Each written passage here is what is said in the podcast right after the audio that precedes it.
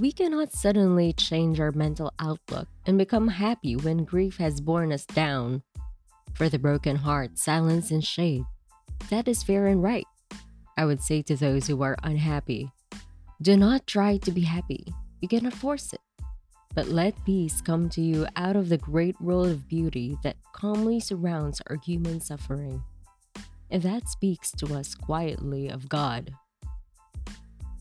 Genuine laughter is not forced, but we may let it come back into our lives if we know that it is right for it to come.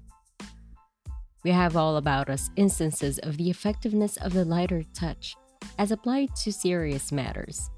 The life of the busy surgeon is a good example. He may be, and usually is, brimming with sympathy, but if he were to feel too deeply for all his patients, he would soon fail and die. He goes about his work. He puts through a half dozen operations in a way that would send cold shivers down the back of the uninitiated. And yet, he is accurate and sure as a machine. If he were to take each case upon his mind in a heavy, consequential way, if he were to give deep concern to each ligature he ties, and if he were to be constantly afraid of causing pain, he would be a poor surgeon. His work, instead of being clean and sharp, would suffer from overconscientiousness. He might never finish an operation for fear his patient would bleed to death.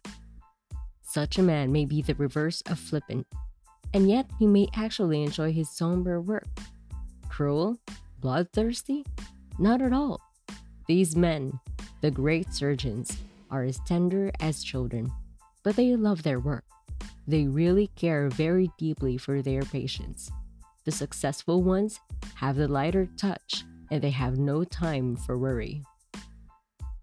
Sometimes we wish to arouse the public conscience, do the long columns of figures, the impressive statistics, wake men to activity. It is rather the keen, bright thrust of the satirist that saves the day once in a New England town meeting, there was a movement for a much needed new schoolhouse. By the installation of skylights in the attic, the old building had been made to accommodate the overflow of pupils.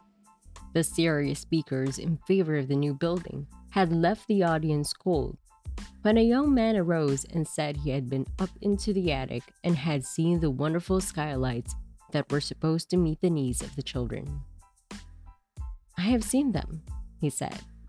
We used to call them scuttles when I was a boy. $100,000 was voted for the new schoolhouse. There is a natural gaiety in most of us, which helps more than we realize to keep us sound. The pity is that when responsibilities come and hardships come, we repress our lighter selves sternly, as though such repression were a duty. Better let us guard the springs of happiness very, very jealously. The whistling boy in the dark street does more than cheer himself on the way. He actually protects himself from evil and brings courage not only to himself, but to those who hear him. I do not hold for false cheerfulness that is sometimes affected, but a brave show of courage and a forlorn hope will sometimes win the day. It is infinitely more likely to win than a too serious realization of the danger of defeat. The show of courage is often not a pretense at all, but victory itself. The need of the world is very great, and its human destiny is in our hands. Half of those who could help to right the wrongs are asleep or too selfishly immersed in their own affairs.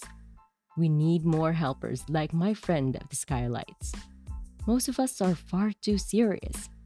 The slumberers will slumber on, and the worriers will worry. The serious people will go ponderously about until someone shows them how ridiculous they are and how pitiful.